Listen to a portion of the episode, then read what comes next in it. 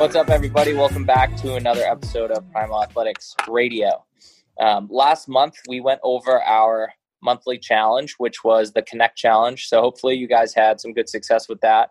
The idea behind last month's challenge was to increase, our social activity, reaching out to people, trying to build relationships, and kind of working on the network, just daily discipline of connecting with somebody in some way.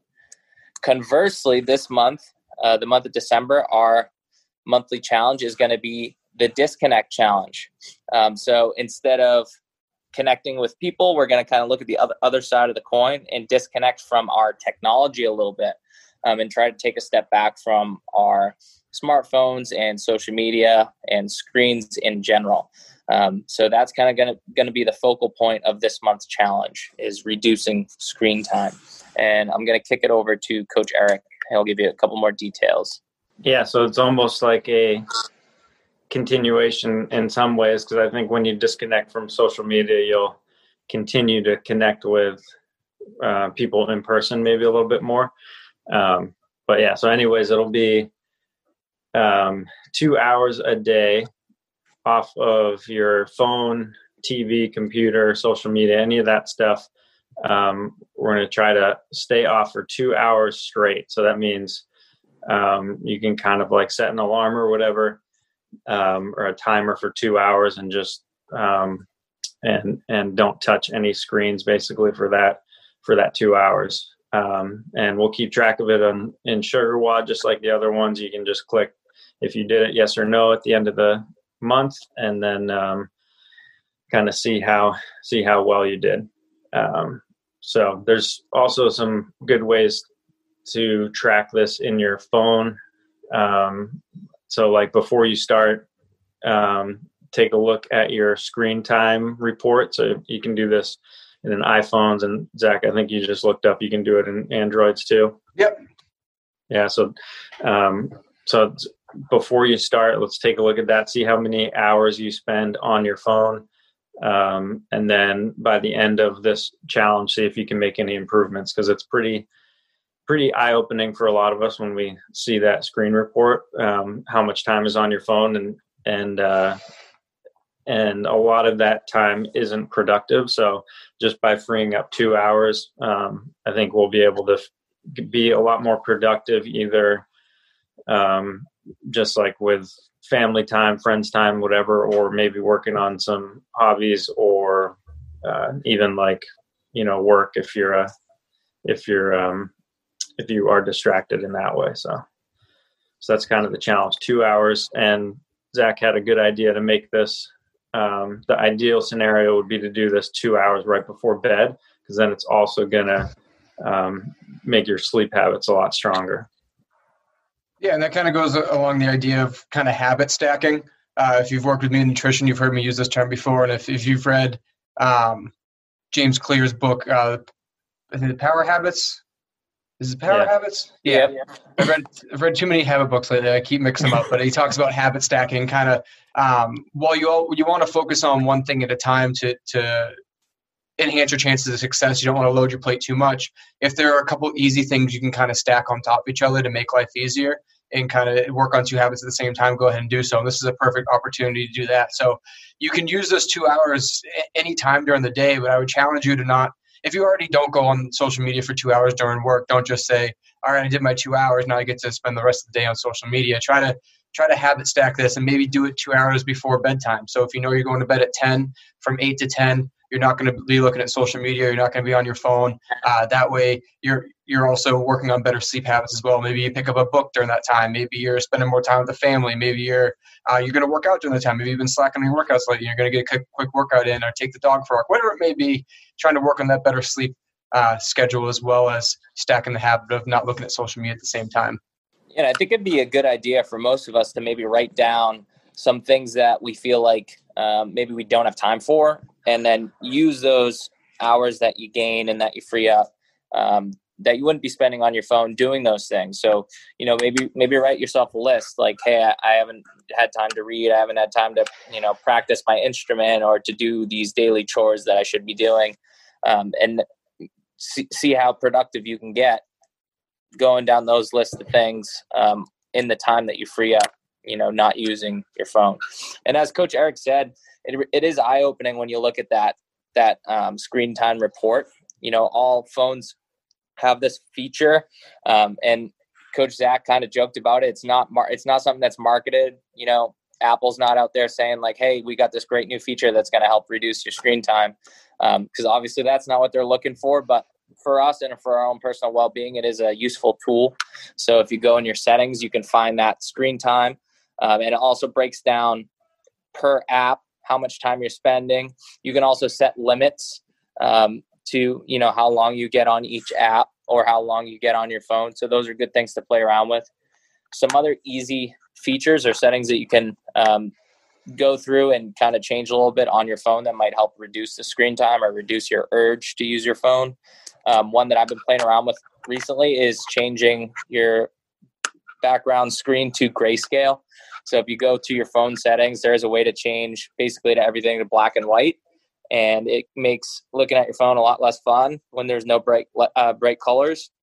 And that's kind of just a really simple fix. Give that a try and see if it helps, you know, kind of reduce that sense of wanting to scroll through.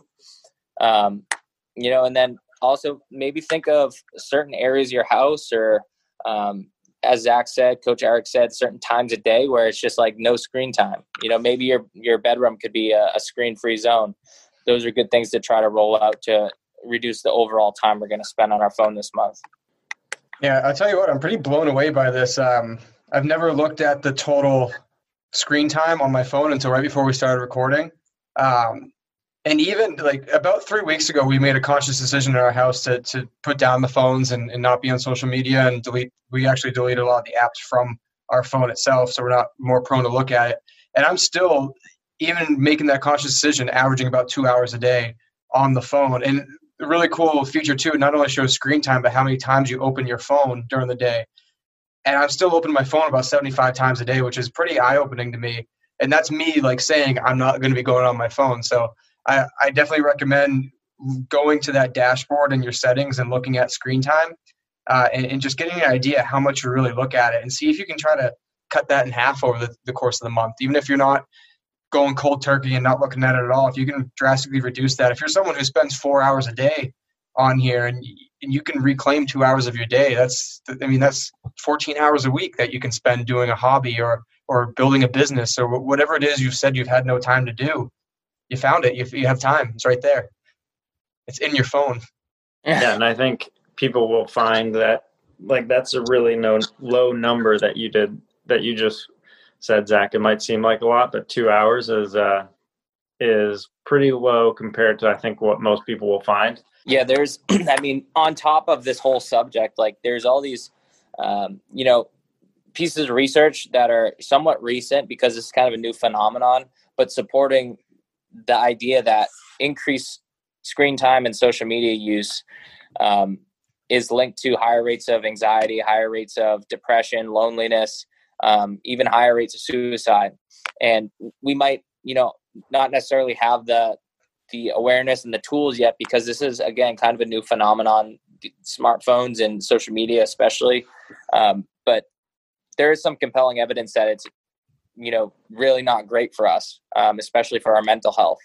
And I think it is a good habit to get into, being aware of your relationship with phones and technology, and just trying to have a healthier relationship with it. You know, we are in ways addicted to our technology and to social media, especially. You know, there's listening to a recent podcast, this guy named Adam Alter, who's a marketing professor, and he's written a handful of books on the subject. And one of the things he talks about, things you wouldn't even think about that, you know, kind of trick us into spending more time on apps like Instagram, Facebook, Twitter. You know, something even as simple as like when you're scrolling down, looking at things, back before the app really upgraded, there used to be like a refresh button. So you got to the bottom of the page and you had to click a button for more information to refresh so you could keep scrolling. Now everything you look at is like an endless stream of information, right? You just scroll and scroll and scroll, and it's a bottomless pit. And even something as simple as that, you know, kind of tricks our brain into keeping on the phone, keeping our attention, keeping our awareness focused on the screen. And, you know, without that like psychological cue that like, hey, this is over, we should maybe move on to something else.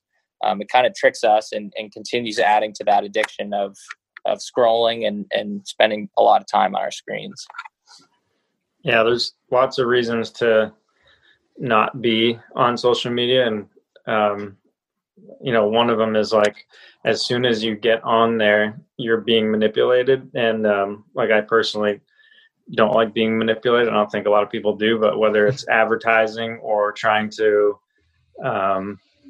you know, fill you with information that, you know, supports certain beliefs or whatever,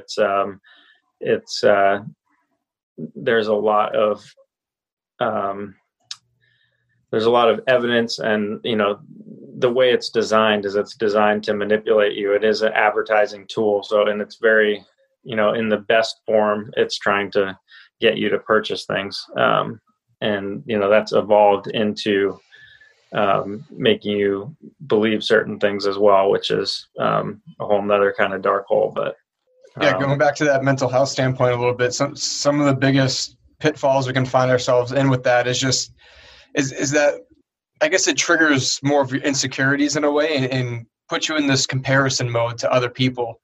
When you're going through any social media, but especially kind of Instagram here, because it's more in your face with the actual big pictures, you're going to find pictures of people who seem to be having the best time of their lives every single day. Like, no one posts their bad day to Instagram. It's always the good stuff they're doing. You'll find posts about people traveling, their A-plus grades, any achievements they've had, purchases, new cars. And when you start looking at that page after page, scroll after scroll, you start comparing yourself to it, and you feel that your own life kind of pales in comparison to theirs. And this can send you down a deep rabbit hole of anxiety, depression, triggering these insecurities and having this like fear of missing out that you're not doing better. Maybe someone you went to high school with just had a kid, or someone you went to college with just got engaged, and you're thinking, what am I doing with my life? When your life is, you're doing just fine too. But when you compare yourself to hundreds or thousands of other people on social media, it can really push yourself down and not give yourself the opportunity to succeed and do what you're meant to do.